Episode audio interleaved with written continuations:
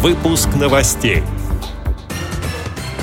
Полтора миллиона рублей из областного бюджета получит предприятие ВОЗ «Прогресс». В Пермском крае состоялся выездной семинар для председателей и секретарей местных организаций. Представители Липецкой областной организации совершили прогулку на теплоходе по Москве-реке. Четверо российских спортсменов выступят на чемпионате по шоу-даун в Белоруссии. Далее об этом подробнее в студии Дарьи Ефремова. Здравствуйте. Ситуация на Владимирском предприятии «Прогресс» каждую пятницу обсуждается на совещании в правительстве региона. Сейчас идет поиск новых видов продукции для загрузки производственных мощностей предприятия. Это позволит принять на работу новых сотрудников. В течение этого года там планируется трудоустроить до 15 человек с инвалидностью по зрению. На эти цели из областного бюджета будет выделено полтора миллиона рублей, сообщил председатель Владимирской региональной организации ВОЗ Сергей Воинов. В Осинском районе Пермского края состоялся выездной семинар для председателей и секретарей местных организаций ВОЗ, передает общественный корреспондент радио ВОЗ Владимир Ухов. На встрече говорили о повышении эффективности работы местных организаций.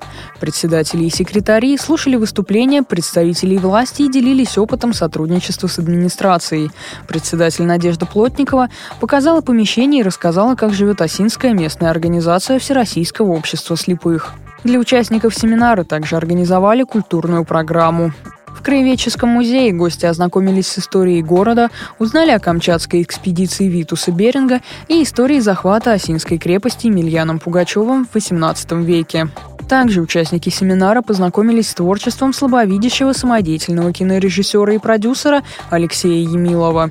Автор представил свои фильмы «Следы к Богу» и «Ева».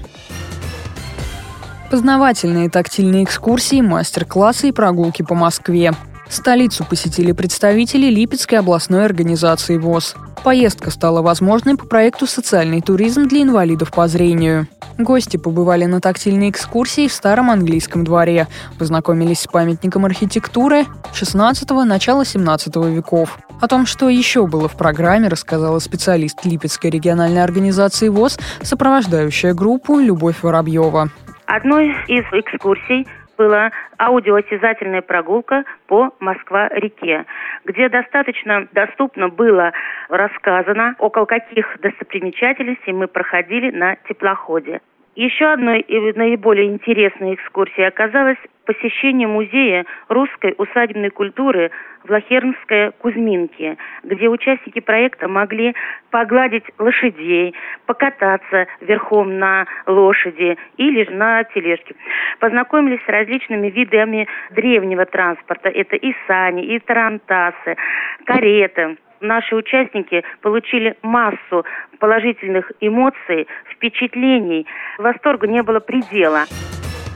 Четверо российских спортсменов, представителей Всероссийского общества слепых, Марина Галузова, Владислав Лапченко, Владислав Митрофанов и Юлия Мухортова, находятся сейчас в Республике Беларусь. Там сегодня стартует открытый чемпионат Гродненской области по шоу-дауну. Завершится турнир 16 июля, передает общественный корреспондент Едгар Шигабуддин. Желаем нашим спортсменам ярких выступлений и новых побед. Радио ВОЗ следит за ходом соревнований. Эти и другие новости вы можете найти на сайте Радио ВОЗ. Мы будем рады рассказать о событиях в вашем регионе. Пишите нам по адресу новости собака ру. Всего доброго и до встречи.